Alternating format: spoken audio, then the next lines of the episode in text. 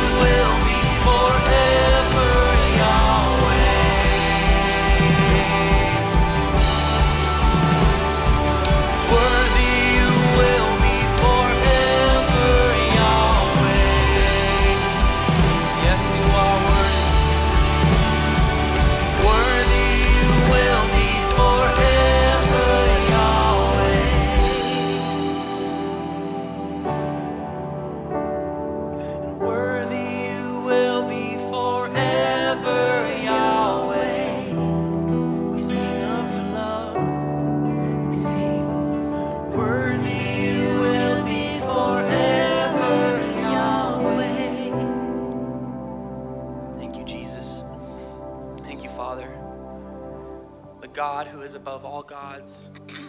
Lord, we just declare your name is great, God. We declare Elohim. We declare El Shaddai, Prince of Peace, Lord. All of those names that might mean something to us, Lord, and the names that are even more common, Lord, like friend, Father, Savior, brother. All of these attributes define who you are, Lord. And we just lift you up and exalt you on high. Jesus, the name above all names, the name that at that name every knee will bow and every tongue will confess that you are Savior, God. You're seated at the right hand of the Father. Lord Jesus, we exalt you in this place with our worship. God, help us to remember your goodness today. And as we sing this next song, Lord, may we sing from generation to generation of the goodness and the faithfulness of God. Amen. Amen. Amen.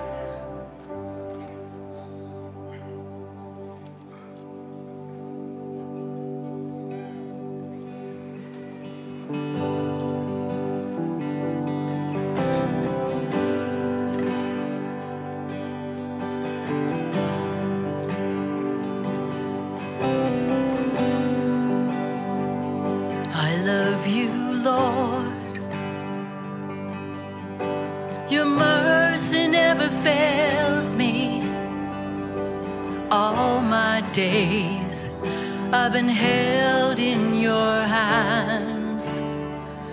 From the moment that I wake up until I lay my head, oh, I will sing of the goodness of God.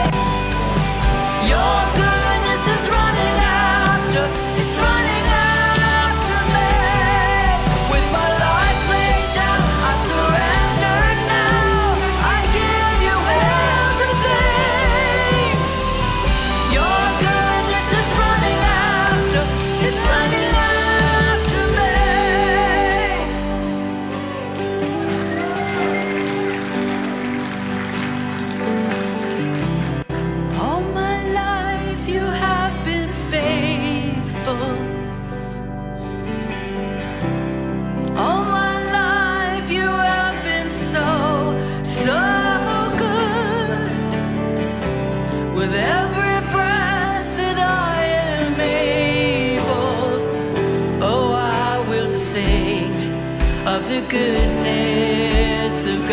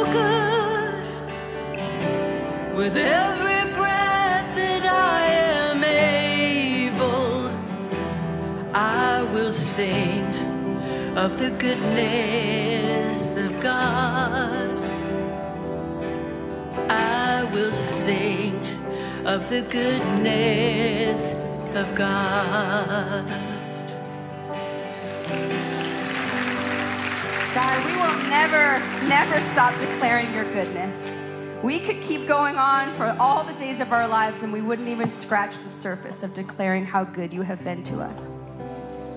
We thank you that through all of the ups and downs and the peaks and the valleys of our life, the one constant has been you. We are so thankful that your presence has gone before us, your presence is with us now, and your presence will go before us again. Father, we thank you for all of the ways that you have shaped us. We thank you even for the trying times, God, that have shown us your character in deeper and richer ways. And today we celebrate you. We celebrate all the things that you are doing in each individual life, God. You know us and you see us, and even in a crowd this size, you see each of our hearts, and you know us intimately. And you are working in each one of us uniquely, and we praise you for that. We love you. We thank you. We declare your goodness again and again and again. Would you have your way in this service? Would your presence just fill this place? Would your goodness just be evident? And would we leave here a little bit different than we came in? In Jesus' name, amen. You can grab a seat. We're going to continue declaring the goodness of God by inviting our ushers forward to receive our offering. At this time of the year, all year long, we strive to live with our hands open. We are a people of generosity, and we take that seriously because God is so good. And so, but at this time of the year, we have a specific focus, and that is our Christmas market. So we are well underway. In a couple weeks is when we will be delivering. So if you don't know, if you're new around here, the Christmas market is a way that we bless families, specifically through the Lucia Mar School district, and we also go down to Guadalupe, and we bless families and individuals there too. And so we collect very specific things that families have said they need the most. And last year, we served 455 families. And I'm not even sure, that might not even count the people who come through the pantry who also get to go through the Christmas market as well. So last year, we served 455 families. And this year, so far as of last week, we only have about 10% of what we need in order to make that happen like we did last year. And so we definitely want to make sure that we can do that for these families and make sure that they feel seen and known and loved by their Creator this season. So up on the screen, I don't know if you can see it, but there's also a card that you can pick up that has a specific list. But if you're out maybe grocery shopping this week, getting stuff ready for Thanksgiving, maybe just put some laundry detergent in your bag, some toilet paper, some deodorant, some dish soap, things like that, and drop them off. There's a display in the lobby. You can drop them off on. You can bring them to the office or the pantry during pantry hours. We truly are. It is just such we talk about it's blessed to be a blessing, and it sounds cheesy, but it is true. It is a blessing that we are put in a position that God wants to use us to bless our community. So we would love for you to be a part of that. And speaking of Christmas, I can't even believe it, but we are less than 2 weeks away from our tree lighting. And this is one of my very favorite events, and it's kind of a very strategic spot because we've just invited a ton of people through Fall Fest, and people have come onto our campus, and now we have another opportunity to invite people here on our campus for our tree lighting. So we have these little invite cards. We would love for you to pick up a small stack or a large stack, whatever you want. We will print more if necessary, because we would love for you to invite your friends and neighbors. We light up our Christmas tree. We light up our Christmas walk for the whole season.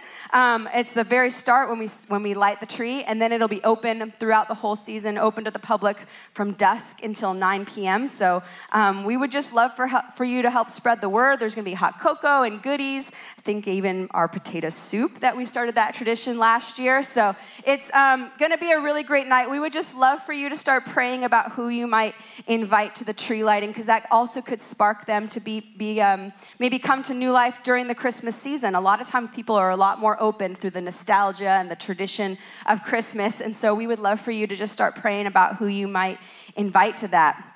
And also a really other cool opportunity is that we have our Advent kits ready for you today. And so if you reserved your kit, you can pick it up. Your name will be on a list. We also have extra, so if you haven't done it already, you can sign up. You can do it right now in service, or you can stop by. There's right as you walk straight out the middle doors, that is where the Advent boxes will be. So there's a daily devotional. There's, although...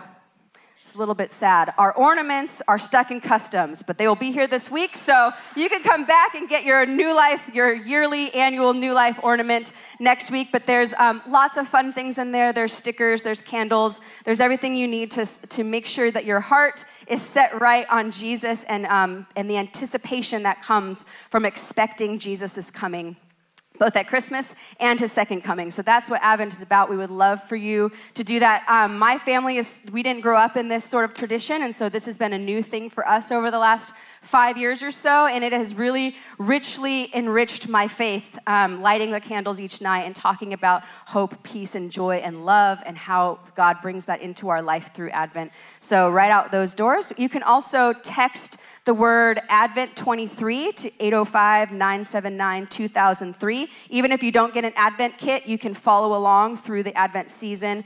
Each week we're going to send out weekly videos to help you light a candle, also some podcasts and other things like that to help you just keep your focus on Jesus this season. So because it can be very distracting, right? There are so many other things that vie for our attention in the Christmas season. So we want to be very intentional about keeping our focus where it is meant to be. And we also are celebrating something else today, not just baptisms and cute little babies, but some older cute little babies, brand new members to New Life. So these are people who have gone through our crash course when we last offered it, and they decided that they wanted to become a member of New Life Church. And so, and it is truly just such a beautiful picture to enter into a covenant relationship with one another, where we are there for you, you are there for us, and we are truly brothers and sisters. And so we just know that anytime people take a step in their faith, that the enemy tries to be like, nah, and we say, nah, right back at you. So we would just love for you to pray over these members of our family. Maybe if you see their face, just kind of ingrain it in your brain, and this week maybe say a prayer for them. And if you are interested in becoming a member of New Life, our next crash course is going to be in January, so you can also enter into this covenant relationship, this beautiful picture of what it means to be a family. So would you just close your eyes, and let's just extend a blessing to our new family members. Father, we thank you for this picture of family that you had in mind. We thank you that you designed us to be a communal people, to be people who do not go through life alone, but that invite the help and the encouragement and the faith of others into our lives. We pray for each one of these individuals who has taken a step in their faith, who has said yes to a covenant relationship, not just with you, but with other believers. We know that in times like this, there are things that want to come against us. There are things that want to distract us and take us away. There's going to be conflict that comes up. We are not a perfect church. And there's inevitably going to be things that come up and try to tear us apart and cause division. God, we pray that you would just come against that. That in the power of Jesus' name, that you would continue to unify us through nothing else but our identity in Christ. And so we love you. We thank you for all of the ways that you are moving in our church. and in each one of our lives. You're just the best. We love you. In Jesus' name, amen.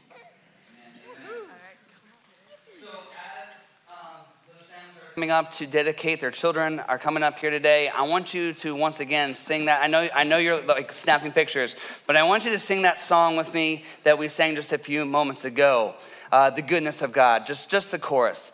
All my life you have been faithful. All my life you have been so, so good. With every breath that I am able, I will sing of the goodness of God. There may not be a more beautiful chorus to sing over dedication than those words. The faithfulness of God. The fact that you are here today and you are choosing to dedicate your children back to the Lord and say, you know what, God, you have given us this gift of our children, and we are going to give those children back to you. Walker, you are okay. This is exactly what this service is all about. So you are okay, buddy. And it's beautiful because what you're doing is you're saying, you know what?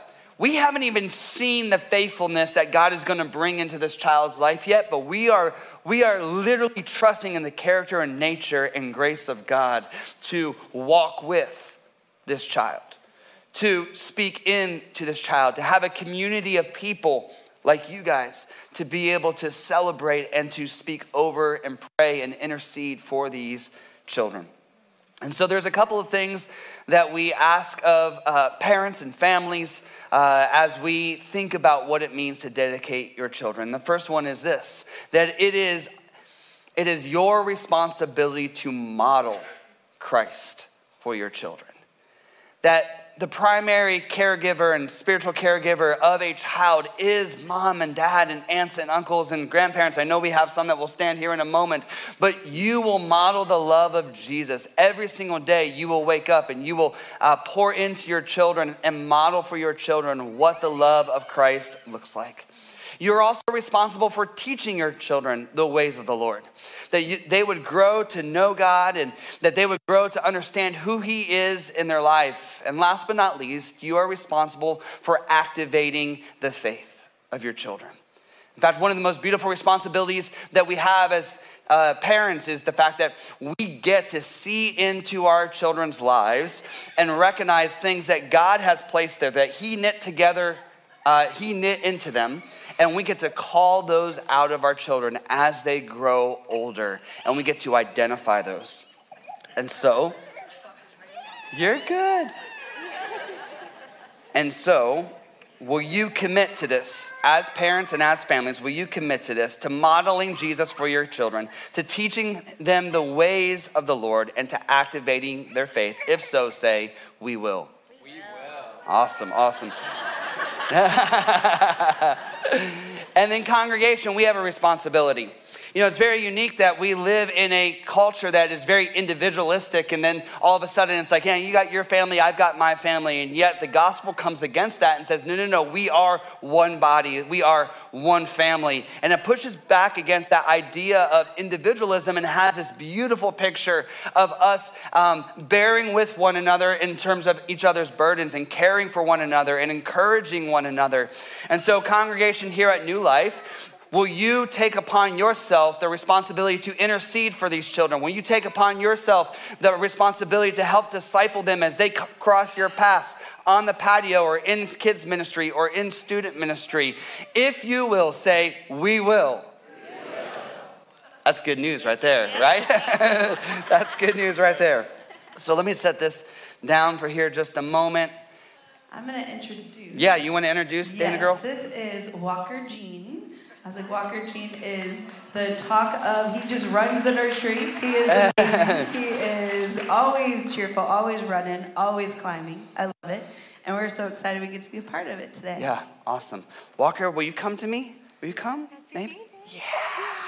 Look at that. Everybody's so excited. And you've got family here today, I believe, right over here. You guys want to stand up? And awesome. You guys can stay standing. The whole fam gets to be here. And congregation, I invite you right now to reach out your hand as we dedicate Walker Jean. God, we dedicate to you right now, Walker Jean Schwagerly, in the name of the Father, Son, and Holy Spirit. And as we mark him with the cross of Christ, we pray, God, that he would you would activate in him his namesake, that he would literally walk with you. God, would you allow him to grow and know you at an early age, that he would receive the gift of grace that only comes through your son, Jesus Christ, that he would be empowered by the Holy Spirit and walk in your ways all the days of his life. And we ask all these things in the name of the Father, Son, and Holy Spirit. And all God's people said, amen. Amen. Next. Awesome. So good. So good. Next, we have sweet Zorabelle here. Zora is just she talks to me all the time. We did a baby visit, and she just talked the whole time and cooed at me. And she is smiley. I was like, and we'll see. I was like, you want to go to David? Yeah. Maybe. Will you come here? Come here, Zora. Yeah. All right. Oh, yeah. You see mama. It's all right. Yes. So this is Zorabelle Pick, and this is her sister, little Aziza, over here, and we are just so excited that you are a part of the Pick family. Yes. And we are so grateful we get to actually do life with the Picks in our small group, and so this Zora is a part of our family in a kind of a unique way, and so here we are here to dedicate her to the Lord. And so, getting all the smiles. I'm sorry. We're going to try to turn around. Well, maybe. There we go. Okay. There we go. Awesome. All right.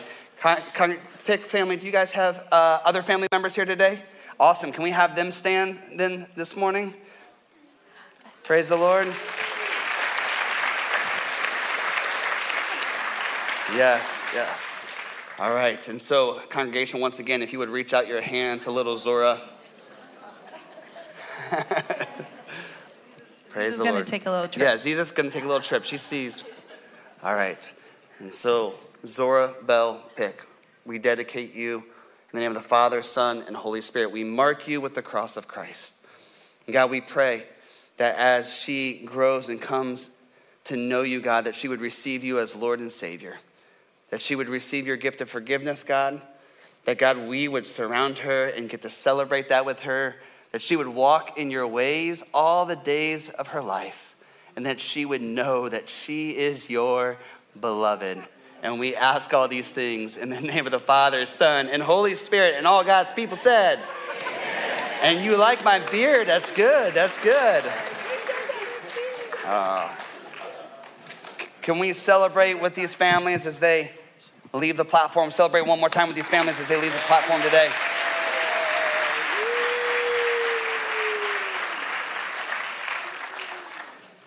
Oh, man. God is good. Amen?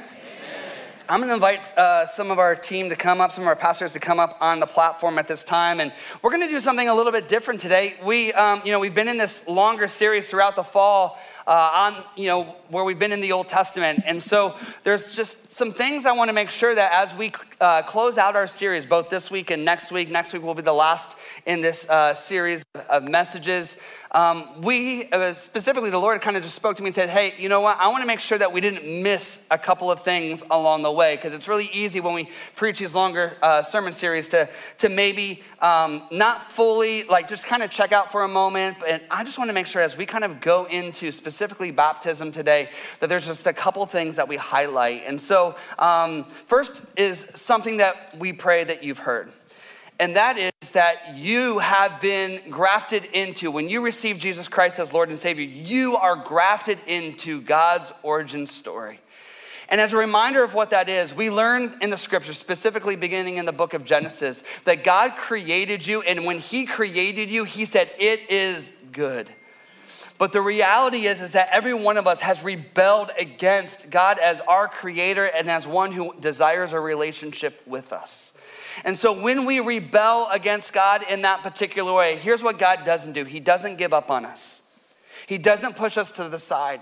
He doesn't say there's nothing that I can do about it. But God, in his grace and mercy, loved you and loved me so much that he sent his one and only son, Jesus Christ, to die on the cross, to forgive us of our sins, to be raised from the dead so that through his life, death, and resurrection, that death and evil and sin will be conquered in our lives. Amen? Amen.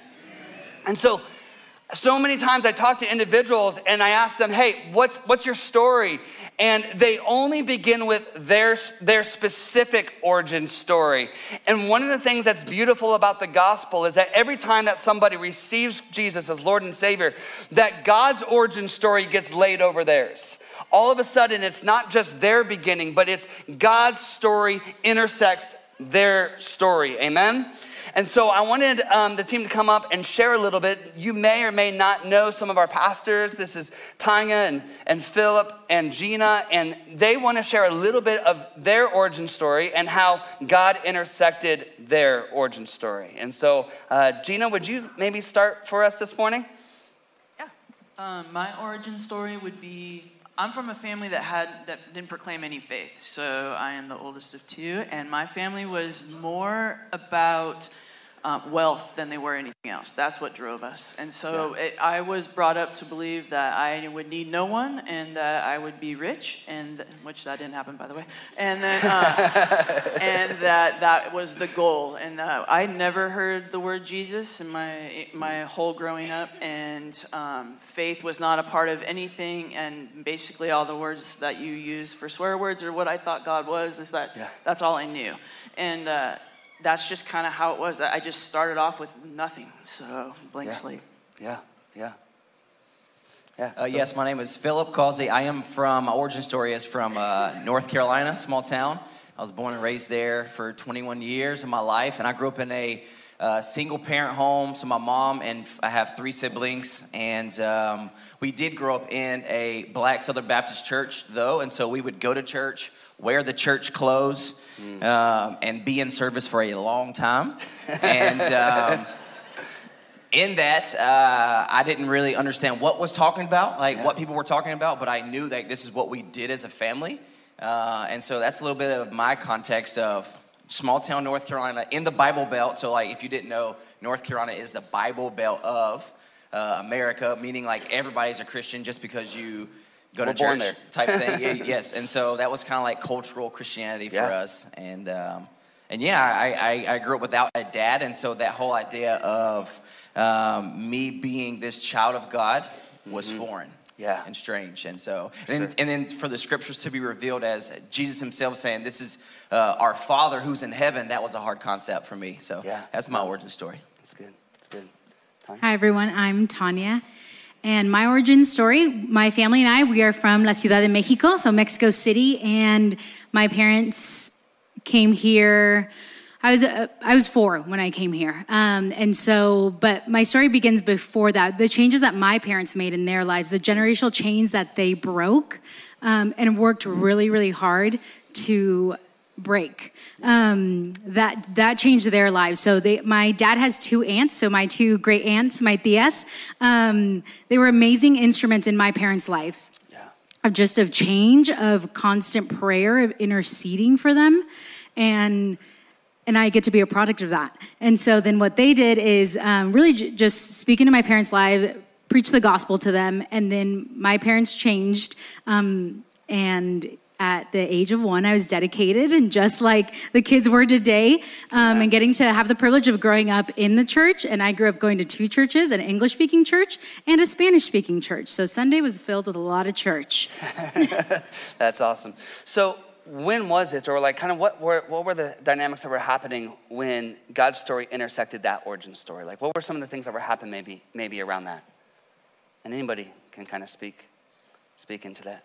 So I'll say I'm from the Central Coast, and having no faith and no background, my family fell apart when I was about 10, 11 years old. My mom left, then my dad left, and so I became homeless when I was a teenager and spent my teenage years homeless. So I would say not only not having faith, but having a lot of abandonment, a lot of anger, a lot of adults just stunk and I didn't like any of them. And so it's just kind of one of those things where it's God intersecting in my life was something I didn't see coming, and I didn't see important, and I just had no concept of faith. And so when it intersected and it kind of started to, I don't know, where he started to come into my life, and I started meeting people who were Christians, and I attended a Christian college, and which is a whole story in itself. And I started realizing, like, my life is not normal. Like, my life is not, this is not the intention it was meant to be, and I think I knew that, but I don't think I knew it had to, like, it could change. And I didn't think I knew,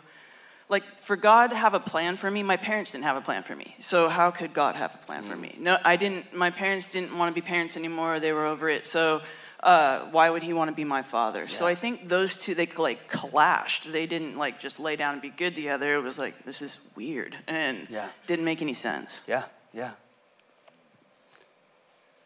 You got to repeat the question for me. All right. So when you encountered Jesus, like when God's origin story, that he sent his one and only son to die on the cross, forgive you of your sins. When that intersected with your life, what were the dynamics that were taking place there? I think for me, the dynamics, can I be honest in here? Yes. Y'all don't want me to be honest, come on. And so I think for me, it was actually here in Pismo in 2009 where that intersection for me of like, I started following Christ, but for me, it was the idea that like, let's see here. How much do I share with you, church? Because I know you're going to judge me, right? Okay, thank you. For me, it was the idea of like, God, I still want to have sex with my girlfriend. Yeah. Mm-hmm. Yeah. I still want to smoke weed. Mm-hmm. I still want to have a bad attitude. Mm-hmm. I still want to, if someone looks at me sideways, I still want to react however that looks. Right. And then all of that still culminating of like, I don't know my identity. Yeah. Y'all Christians keep talking about there's this new identity in Christ, there's a new life in Christ. Yeah. I'm a child, all this stuff. And I was just like, I don't see it, understand it. And it was hard.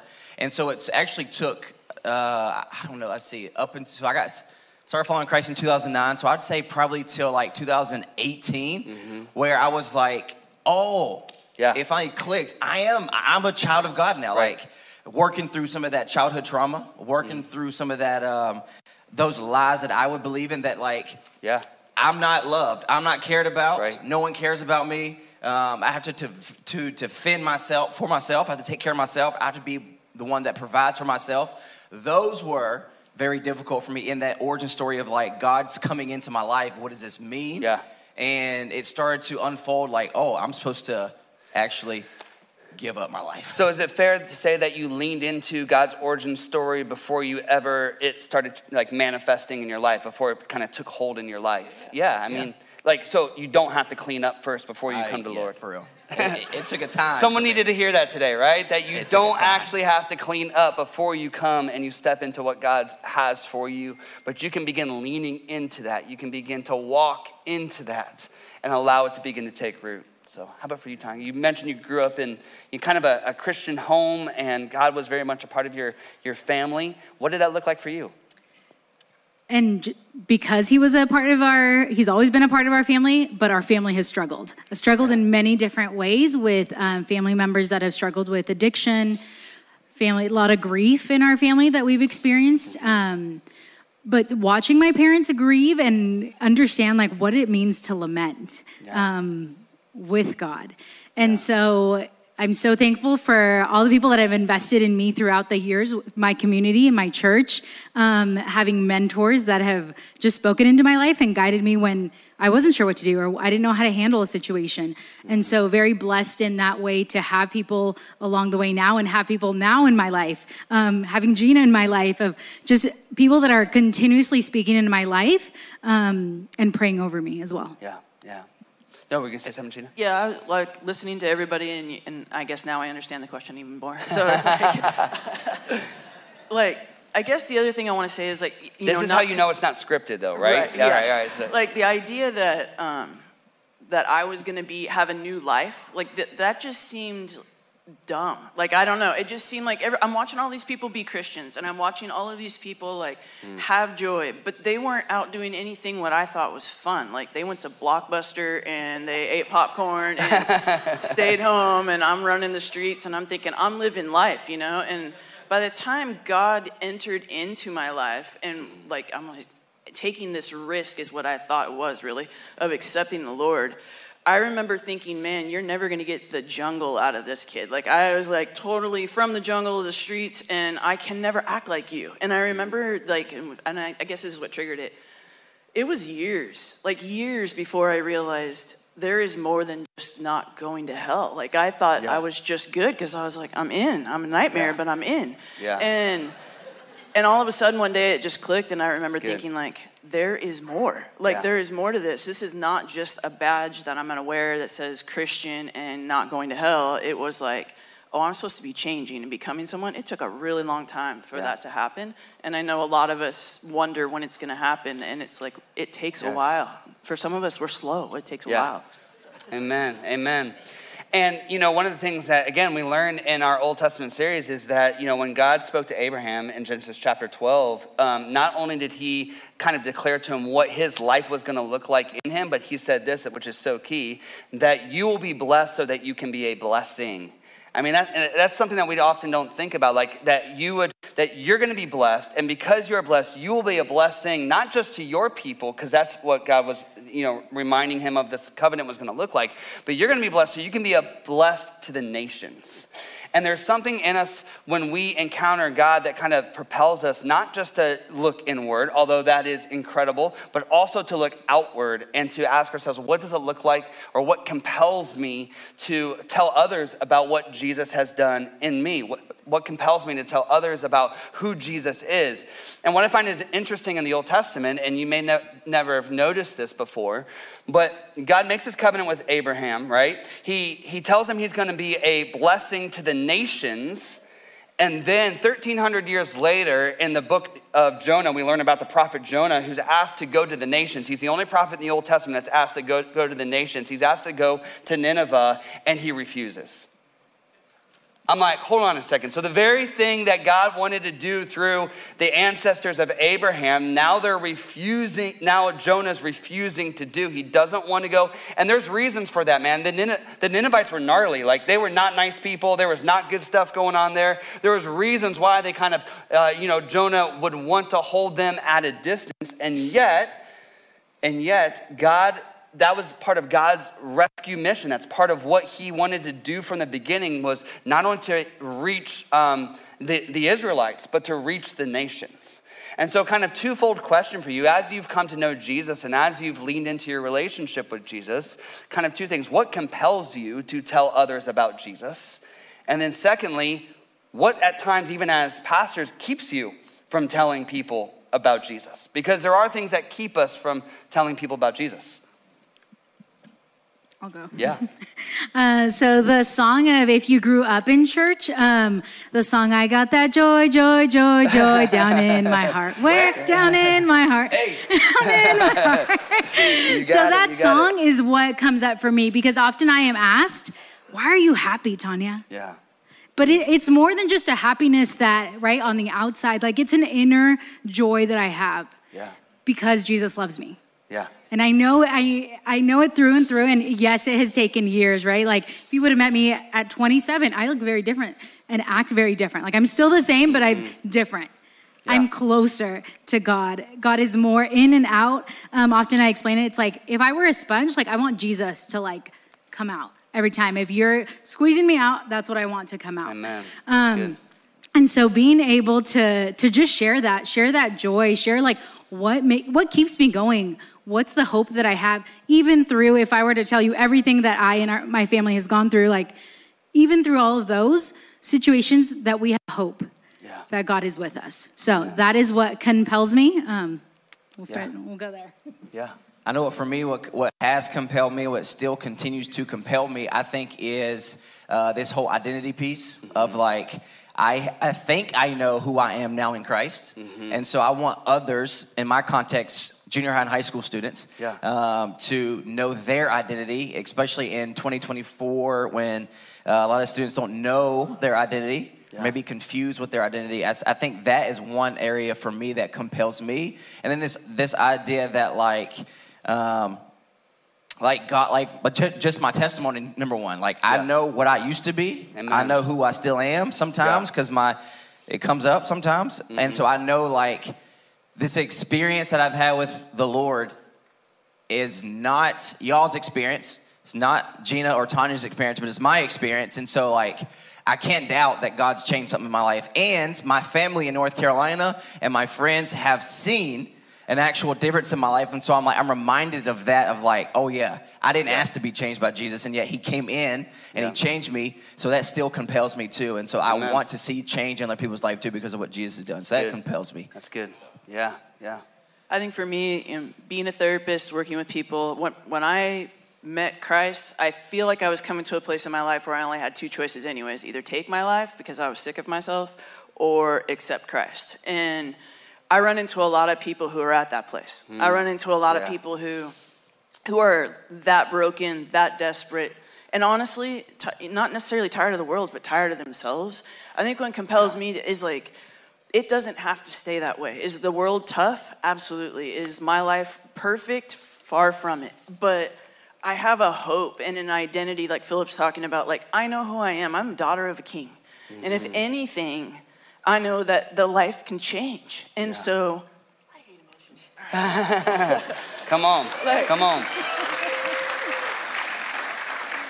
One of the things that happened when I was in college was that, people accepted me where I was at. I don't think they understood me, and I don't know why they probably didn't know why I was there sometimes. But, they accepted me right where I was. And I think that's one of the things that drives me. I want to accept each and every person right where they're at. I want them to know that Christ loved them, whether I tell them that or I treat them that way or whether I sit with them that way. And I think that's what happened to me. At some point, I came to a place where I was like, this is different for a reason, not because you're all trying to be good, but because something lives in you that I just do not have. Yeah. And I want everyone to know that they can be loved. In the midst of their mess, you're still loved. You're still seen. And that's what I needed. There's if I was missing, would it matter? Mm-hmm. And there was a time in my life where I felt no, it wouldn't have mattered. Yeah. I'm telling you, every person is important. And that drives me every day. So the thing that I wrote down, you said something about, somebody's mess. And one of the things I wrote down of, for me, what keeps me sometimes from sharing Jesus, it is sometimes, I've got to enter into somebody else's mess. And that can be hard, right? To enter into somebody else's mess and to kind of be present in the midst of their mess and what they're going through can sometimes be, super challenging. What are some of the other reasons? It can be just that we're busy, right? There's so many different things that it can be that keep us from sharing Jesus. But what are some of the things that can keep us from sharing Jesus? I think for me personally, what has kept me in moments of sharing Christ with people or sharing my testimony, if you will, is just the idea of myself. Mm-hmm. I stop myself. I'm in my head a lot. I'm trying to always project my thinking onto you, and make the answer for them instead of just sharing it. Yeah. And so I think for me, I think I stop myself a lot of times because I'm in my head, which I think sometimes leads to fear of because I am a people person, I want to be liked type thing. So is it sometimes is this me or is this Jesus leading me to do this sometimes, or is it just? I know. What I'm saying? I know what you're saying, but I think for me, it's just early on, it was I don't know enough. Yeah, gotcha. And so I don't want to say anything dumb. Yeah. I don't want to say anything dumb. And so to drive someone away. Yeah. But I think now it's more so of just what should I say? Right. Here's what's crazy. It's I literally remember times where I completely botched sharing Jesus with people, really bad theology. And yet God did something with it. Because now 20 years, 30 years later, those people are following Jesus. And I think sometimes we find ourselves we're so nervous, we're gonna say the wrong thing, or somehow we're not gonna get right, or we don't know enough. I love the testimony of the blind man when he said, once I was blind, but now I see. Sometimes that's all you have to communicate. Like, hey, you know, once I was blind, but now I see. Once I was dead in my sin, and now I'm alive in Jesus. And that's all I can tell you. I don't know a lot. I don't understand a lot of theology. I don't understand a lot of stuff, but I know this. Once I was blind, now I see. Once I was dead, now I was alive. So what about Gina or Tanya? Anything that sometimes keeps you from sharing? Unfortunately, I've seen it done really rough in evangelism. And so sometimes that's like, I'm like, oh, I don't want to be perceived like that. I'm not going to do that. I don't want to shame people into doing anything or, and so, that part of fear of like, oh, is this God? Is this a God moment or not? And so continuously being now where I'm at of like praying for that discernment. Like, is this a God moment? Like, okay, if this person's reaching out, asking a question, like one of my friends of whether it's the Bible or asking for prayer, like, okay, this is an opportunity to step in. And so continuously now being at that place of like, okay, Lord, like, help me discern when is an appropriate time and maybe not an appropriate time to share. Yeah. I'm like a person of few words. I use them all day, so I'm not really interested in talking to anyone at the end of the day. You know, that's kind of how it is for me. I think the other thing is just the conflict. I guess, you know, the strong-willed person who's out of, you know, going to fight with you about what you believe. And I'm not much of, like, I don't feel like I need to defend my faith. I'll share it, and I'll talk to you about it, but I don't want to get into an argument about it.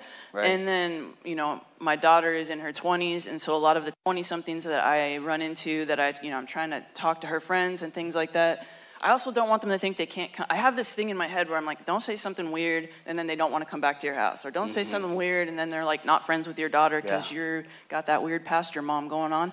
And it's like, I go into that place. I don't really care if you like me. That doesn't really bother me very much, but I do care about whether or not, like, I don't want to leave a bad taste, and I don't want to misspeak for the Lord. And I guess I worry about, like, just, I don't know, just not doing it right, I guess. So then I default to, well, it's God's job to save you, not mine. Like, so good. That's so, can we just, if you didn't write that down. It's God's job to save, not mine. Like, again, they're so beautiful.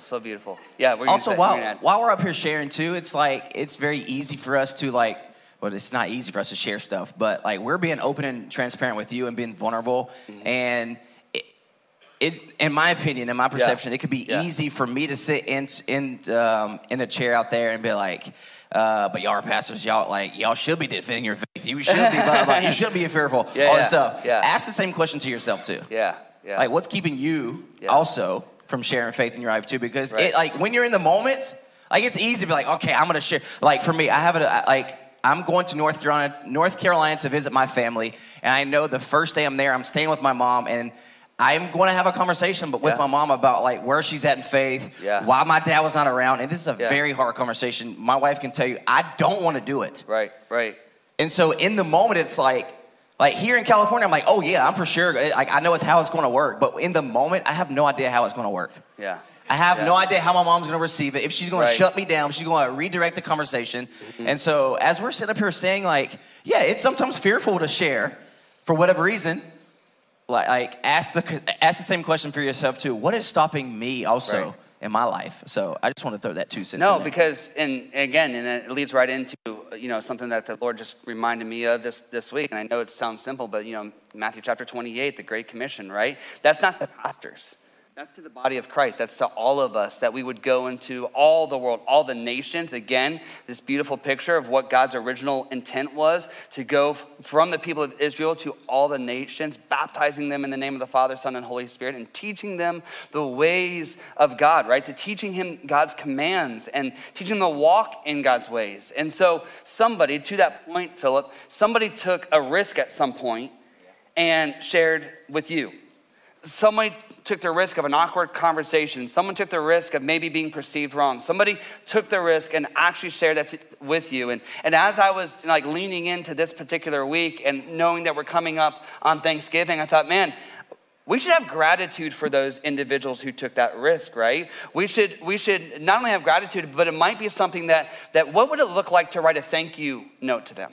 What would it look like to actually write a thank you note to the person? Because somewhere along the way, what started in the garden and moved to Abraham, and then what happened on the cross through Christ Jesus, and then he was raised from the dead. Somebody told somebody who told somebody who told somebody who told somebody who told you.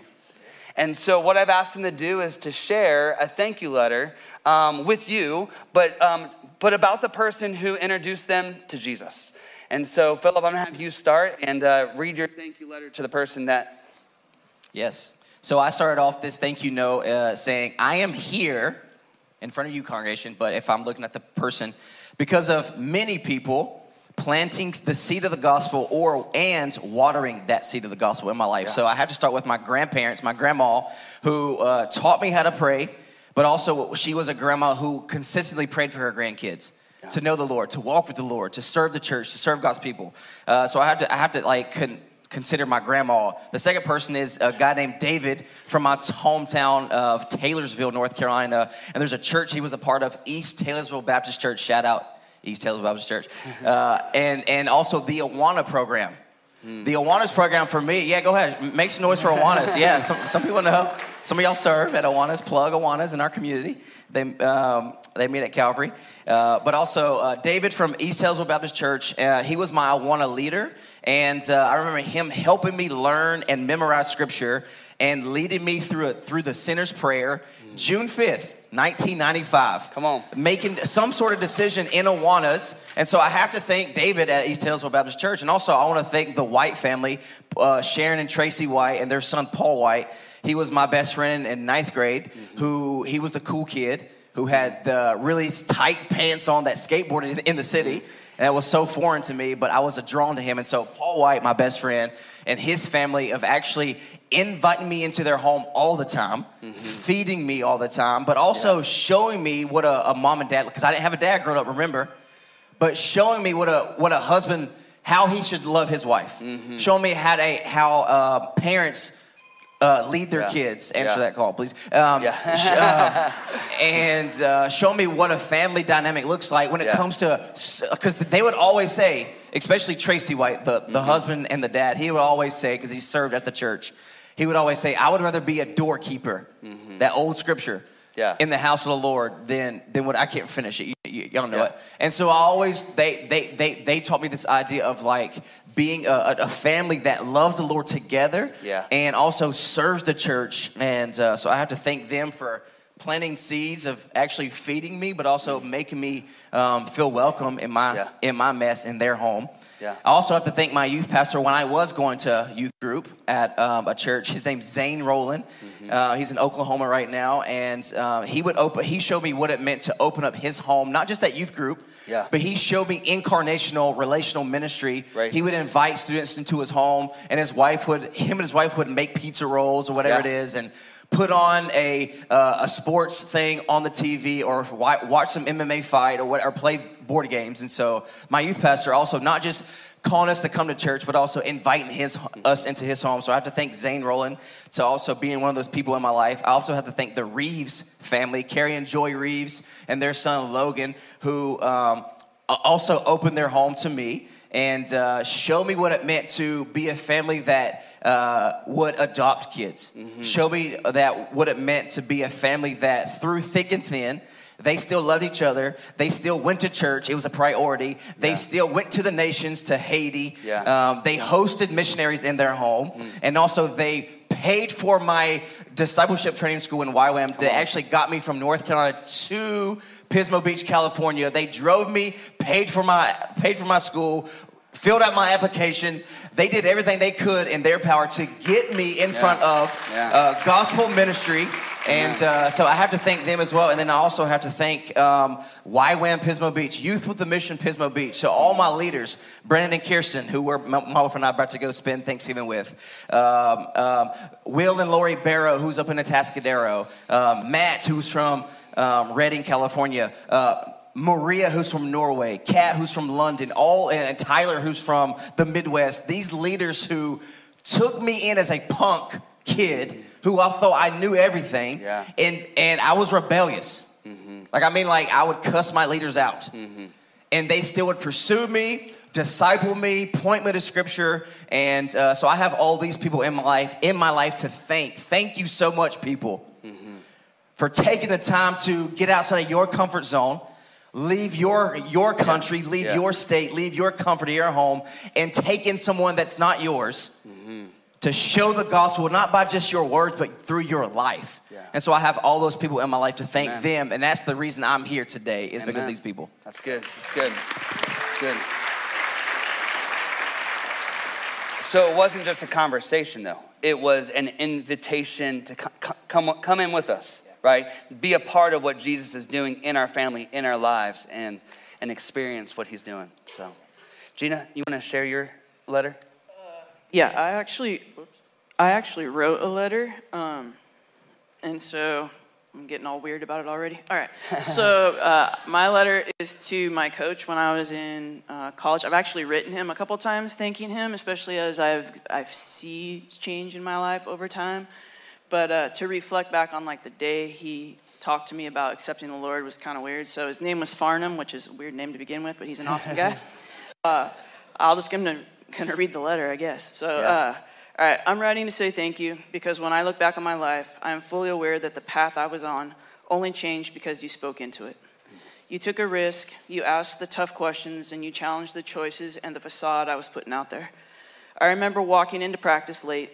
As my coach, you were always irritated with me, and I believed you didn't like me, and I didn't care. My face was all messed up from getting into a fight, and I was angry, just like I was most days. After practice, you pulled me aside and asked me if I knew Jesus. No one had ever asked me that before. Being at a Christian college, it was assumed that I was a Christian, but I was only there for sports. I didn't know what to say. I couldn't laugh it off or blow off the question. I was caught in the moment. I knew it was serious, but I didn't realize it would be life-altering. I'm not saying thank you just because I found Jesus that night.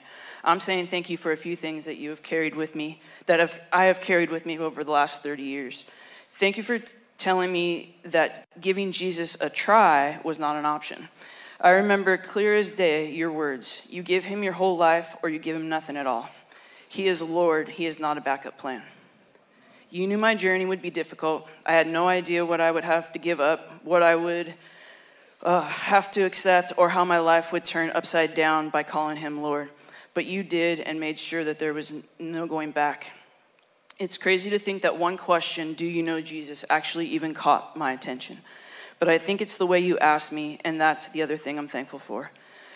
Thank you for not threatening me with hell, trying to scare me into believing. Thank you for seeing me, seeing the pain. Okay, here we go. Seeing the pain, the hurt, the destruction, the total lack of identity. Today I can say that I know who I am. I am the daughter of a king. I am not only saved, but I am transformed by his love and work in my life. Like we do this just to get Gina to cry in front of everybody. Like no, it's so good, Gina. You're good. Like Paul said in Galatians, I have been crucified with Christ, and I no longer live, but Christ lives in me. The life I now live in. Or the life I now live in the body, I live in faith in the Son of God who loved me and gave himself for me. Yes. All because you were faithful, Farnham. All because you knew what Jesus had done for you and knew what he could do for me. If I let him in, I'm forever grateful. Come on.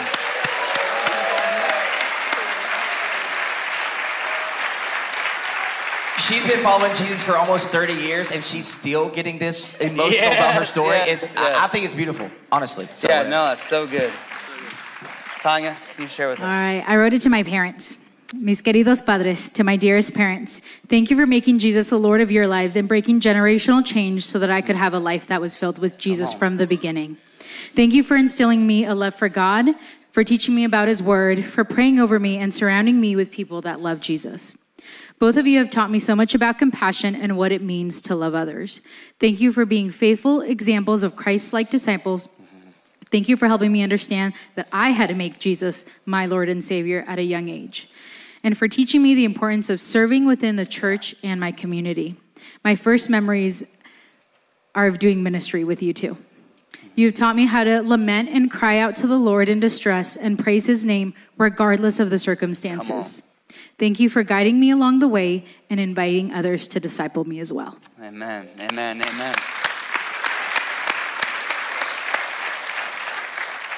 So we're going to do a really awkward transition. I'm going to have them leave because they're going to help baptize some people here in just a moment. But here's what I want you to do. Two things to think about. The first one is this. Who was a part of your story?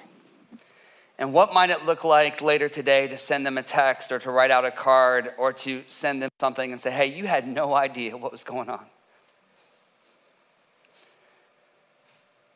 But your risk transformed my life. Everybody who's gonna come up here and go down into this water, somebody took the risk to share with them what Jesus had done in their life. And so I would encourage you just to sit with that a little bit. I'd encourage you to write that out, text that person, or if that person is no longer with us, just give God glory for their life and their impact in your life. And the second thing is this. Who will be going down into baptism waters? Who will be up here on a platform in 20 or 30 years because you took the risk?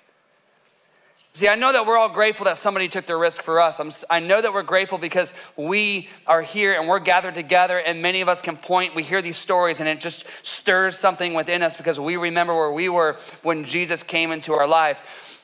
But church, can I tell you something? We want to be like Abraham, who was called to be a blessing to the nations, and not like Jonah, who holds people at a distance.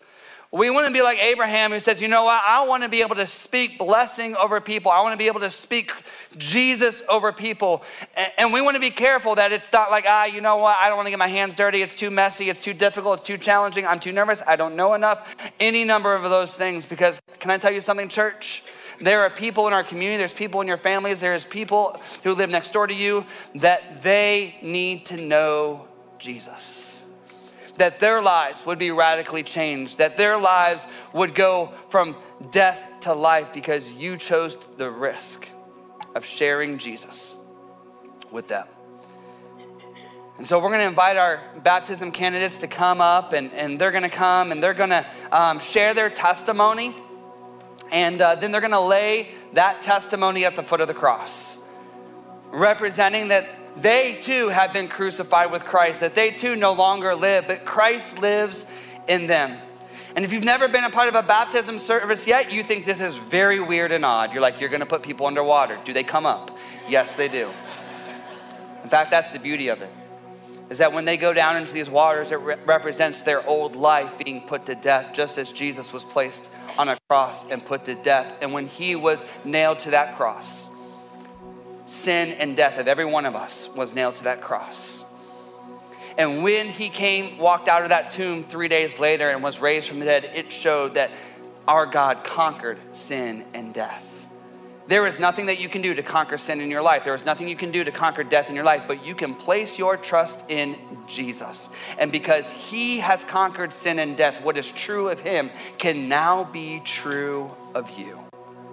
And there might be someone here today that maybe you're like, hey, you know what? I had thought about baptism or I wasn't quite sure. I want to encourage you today. I know we're on the Central Coast and it's cold outside for us. But we have swimsuits and we have t-shirts. And if you decide you want to get baptized today, why wait? Why wait? Throughout scripture, we see where people encountered Jesus as Lord and Savior and they were immediately baptized. And we are a church that says, hey, guess what? You don't have to clean yourself up and get everything in order before you come to Jesus. You can bring your mess and you can bring your addiction, you can bring your brokenness, and you can bring your sin, and you can bring your frustration. And you can lay it at the foot of the cross also. And then you can begin to lean into the reality that you're no longer like you used to be, that you're a son, you're a daughter of the Most High God, and you can allow that reality to take hold in your life.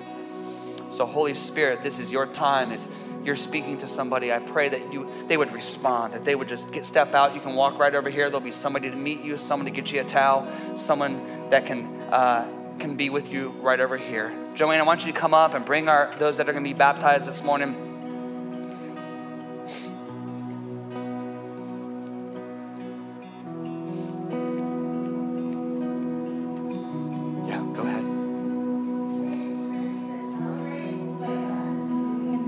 Right here.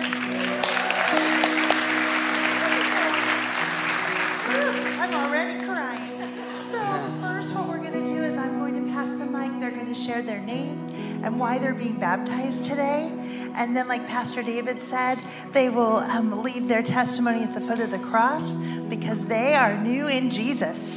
And then they will walk down. So would you go first, Kelsey?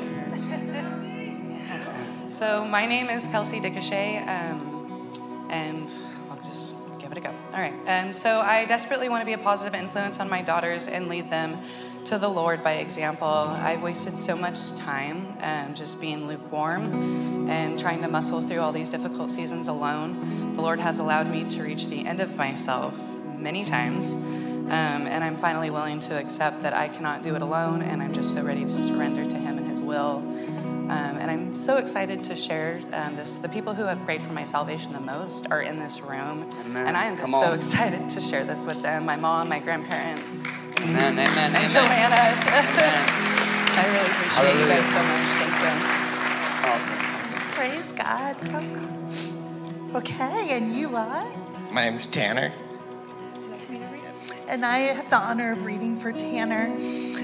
I grew up a Christian. I grew up in the church from a very young age. As a kid, I asked Jesus Christ into my heart, and as I got older, I drifted away from God and from being a Christian. I never fully had the connection with God, like how I've heard so many people have said that they have felt. I went down a dark path and denied God for a long time, until I met my girlfriend, Alex, who I truly believe God brought into my life so I can finally get closer to Him and finally have that connection with Him that I've always been seeking. If it wasn't for Alex, I would not be here today, wanting to grow my relationship with Jesus Christ. It wasn't until she brought me into this moment I cannot describe, but it was truly amazing, and it was right then and there I knew I wanted to forever give my life to Jesus Christ and ask Him to be my Lord and Savior, and to show that I meant it when I made the decision to get baptized. Amen. Here we go. Praise God, Tanner. Amen. Amen. Hi, my name is Sarah. This is my testimony. I have recently been welcoming Christ into my heart and applying the principles of Christ into my life. I feel God's love when I go about my life, and recently have devoted my heart to Christ through prayer and readings. I would love to be baptized because I feel it brings me closer to God, so that I can love instead of hate. Yes. Amen. Thank you, Sarah. Hi. Hello. My name is Somnapha. I come from Thailand, the small country. I am the new believer, but I trust God. I believe in God. I rely on God. I love God. Thank you. Thank you, God. Hey, let's get baptized.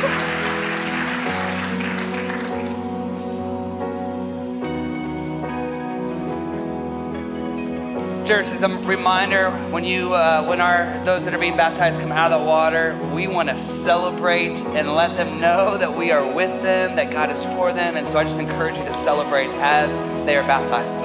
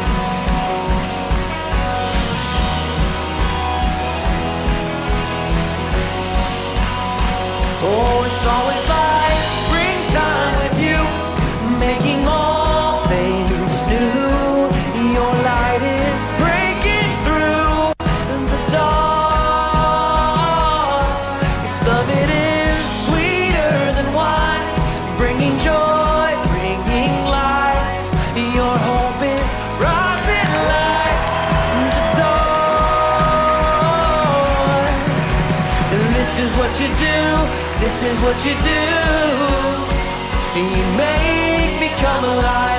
is what you do, this is what you do.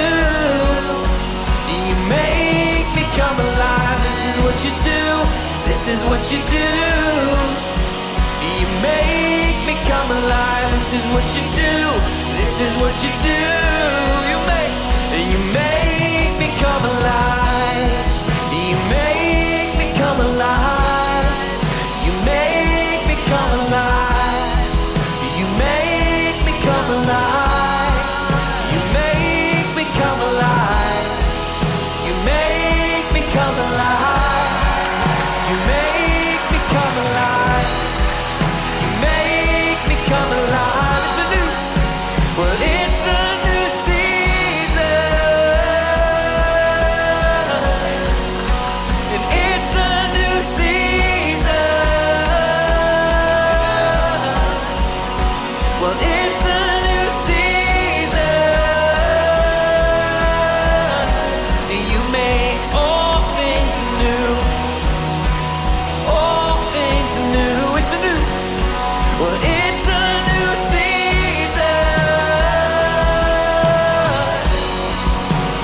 It's a new season. It's